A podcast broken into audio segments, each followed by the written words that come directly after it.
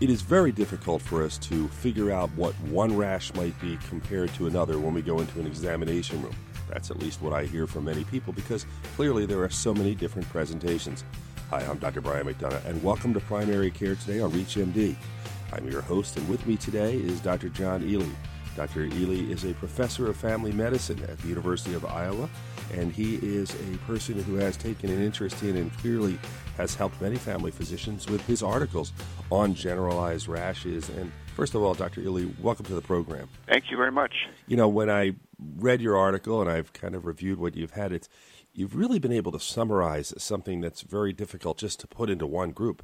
Uh, the generalized rash because those of us in family medicine we see so many different presentations and i know in education my residents will pull me in and they'll say what do you think this is and i think perhaps more than anything else i do i have a trepidation because i'm going in wondering oh boy what are we seeing now and many times you you know right away but it's one of those things. If you don't know, then all of a sudden you find yourself going back, looking at images, talking with colleagues. It can be a discussion point uh, for the entire group. Is that normal?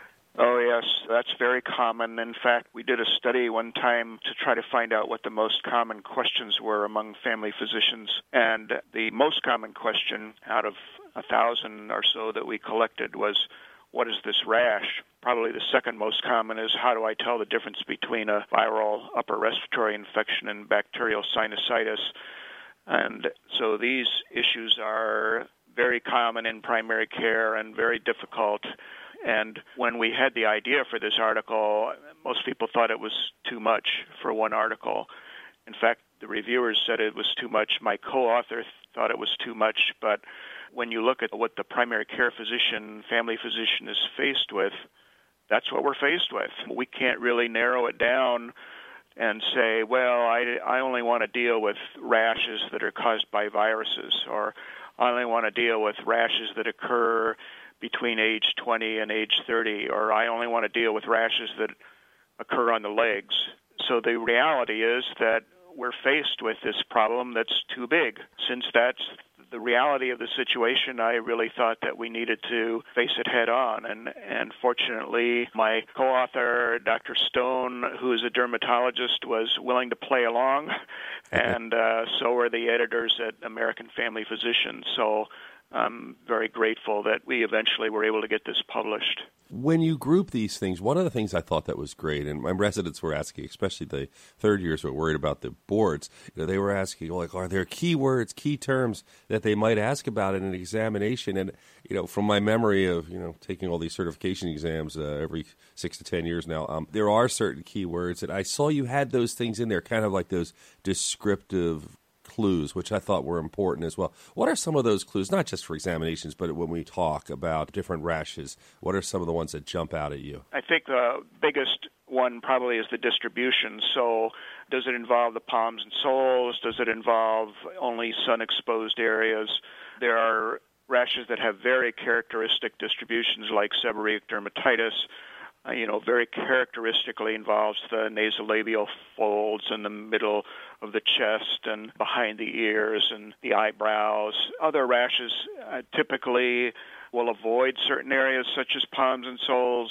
So distribution, I think, is uh, one of the more important aspects. Also, size of lesions, like if they're pinpoint lesions, you might think of prickly heat or folliculitis or keratosis pilaris, whereas if whole body is red, you would think about maybe psoriasis or toxic shock syndrome. Again, the size of lesions is important, the distribution, the shape. For example, if you have a rash that exactly follows where somebody's footwear would be or a sock, you start thinking about contact dermatitis or a belt buckle or a ring. So shape is important. One thing that I often forget to ask about is recent travel or hobbies. And another surprising to me characteristic was whether the rash is itchy or not. I thought that was kind of a throwaway question that you just use to stall while you're thinking madly about what this could be. But it turns out that pruritus or itching is uh, helpful. For example, seborrheic dermatitis is usually not itchy, and eczema essentially always is, although there are exceptions to both, but still it's a it's another thing that helps distinguish different rashes.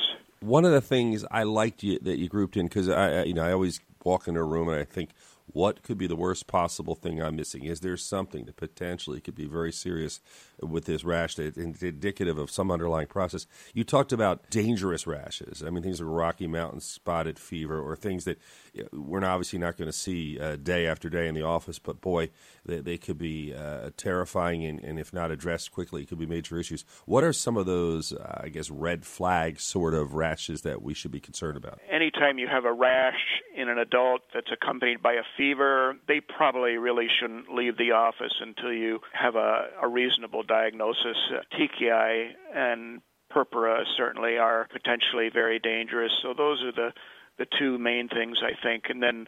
Of course, in some states, in some areas, you'll be more suspicious than others. I remember I saw a woman several years ago who came in with a fever and rash, and she was probably 50 years old. And I said, Oh, this is probably a viral exanthem. Well, viral exanthems in adults are pretty uncommon, unlike children. Uh, we send kids home all the time with fever and rash if they don't look toxic, but uh, that's probably not a good idea in adults. And this woman eventually was found to have Lyme disease. She had traveled to Wisconsin, and I didn't get that history. So even though you might think that a travel history is usually unproductive, with somebody that has a rash and a fever, it's uh, probably one of the key things to ask about. So those are the two key things I think: petechiae and fever. That patient probably should not leave your office without a diagnosis. If you're just tuning in, you're listening to Primary Care Today on ReachMD.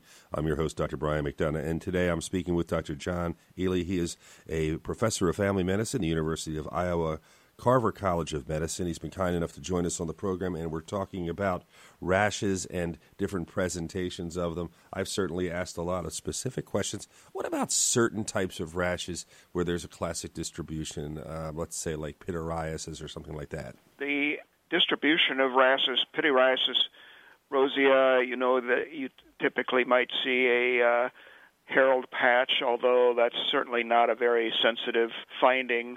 You can certainly have pityriasis rosea without a herald patch. Typically occurs on the back, chest, neck. Other distributions, I think the palms and soles uh, issue is important. For example, uh, there are some rashes that are almost that almost never occur on the palms and soles, like folliculitis and insect bites, keratosis pilaris, and, and pityriasis rosea, for that matter. And some we always think about secondary syphilis involving the palms and soles, but others can also, such as scabies, Stevens Johnson syndrome, toxic shock syndrome, you know, typically with the peeling skin after after the acute episode is over. And then there are a lot of rashes that may or may not, uh, such as urticaria, psoriasis, uh, lichen planus. But the uh, patient has a rash that involves the palms and soles. Nothing's 100%, but you can pretty much rule out the rashes in Table 4 in the second part of the article where palm and sole in- involvement is listed as absent or rare. And that's good too. I think one of the things we have now, um, for instance, the AAFP Journal, American Family Physician, and also other places, you can during the course of the day look for things quickly. I know I find that when it comes to dermatology, I'll often refer and, and look at images. Uh, I was using Google Google Images, but our residents will say, no, no, no, here's another one, here's another one. They all have sources, and it is helpful to compare against the patient you have. And I think that's that's another tool that we have now. Perhaps in the old days, you you rushed back, you know, and you opened your book, which had maybe one or two pictures you, you actually began to memorize because you saw them so many times.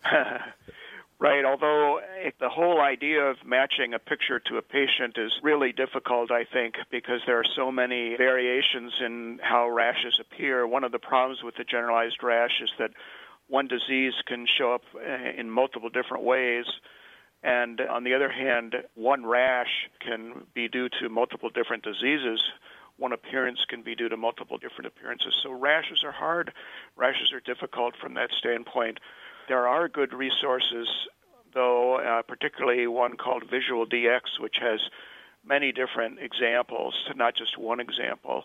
So if you look for uh, psoriasis, for example, you might find 30 different variations in Visual DX, whereas if you look in a typical textbook or other resource, you might find one or two. I liked what you did too. You referred to a grouping you had of the palms and soles, and that is actually what you have done in, in your two part article. You actually talked about things, for instance, like the generalized rash, and you had conditions associated with pruritus, or you broke it down and you, you looked in other areas. And, and, and I think that also it's just finding ways to group, for instance, conditions suggested by patient history. And, and that leads to my next question, which is history is so important uh, when you're talking about anything in family medicine. I find that you know you start to I, you delve into the history. Uh, that might be when you're training. Uh, residents may come back and they'll be trying to figure out the rash. You know, and I, at least I find I come in, I start asking a million questions. Nothing to do as much with the rash as trying to figure out where it might have been uh, acquired or the timing, because those things play such an important role. Right. I I think we tend to uh, immediately concentrate on the appearance of the rash, hoping that that will be the key clue to diagnosis. And uh, often it's not the key because, like I said, there are many rashes that have the, or many etiologies that have the same appearance. So then you're stuck, and and to get out of that quagmire, you have to turn to other things, particularly the history. So it's not a waste of time. And I think sometimes we go into the room and we see a rash and we think, oh my God, what is this? We feel inadequate because we think, oh, if I was only a dermatologist, I would know immediately what this was. Well, it's not true. I mean, dermatologists walk in the office and they don't always know right away either and have to ask questions about travel and hobbies and exposures and fever and other systemic symptoms. So it's not unusual and it's nothing to be ashamed about if you don't immediately recognize a rash. On the other hand, the appearance will help you narrow down the history. So some things really are immediately obvious and we shouldn't dilly dally around. And if we do dilly dally, we might make a mistake. So if it's a classic appearance of something, it doesn't hurt to think about other possibilities, but I think it's legitimate to go ahead with treatment of a classic appearing rash. But if it's not classic, then you really need to take a little time and get the history and think about uh, the differential and actually look at the differential. I I'm interested in diagnostic checklists and one thing I do is go through a list of the causes of a generalized rash and just seeing the different causes will help prompt me to ask the right questions. If I can just see the list, I try to do that to try to be complete and thorough. Well, Dr. John Ely, we're running out of time. I want to thank you so much for joining and sharing your thoughts on primary care today. Thanks. It's it's actually good to hear um, how you analyze things and approach it, and it's been very helpful to all of us. Well, good. Thank you very much. We've been talking with Dr. John Ely. He is the University of Iowa Carver College of Medicine member and professor of the Department of Family Medicine. I'm Dr. Brian McDonough. Thank you.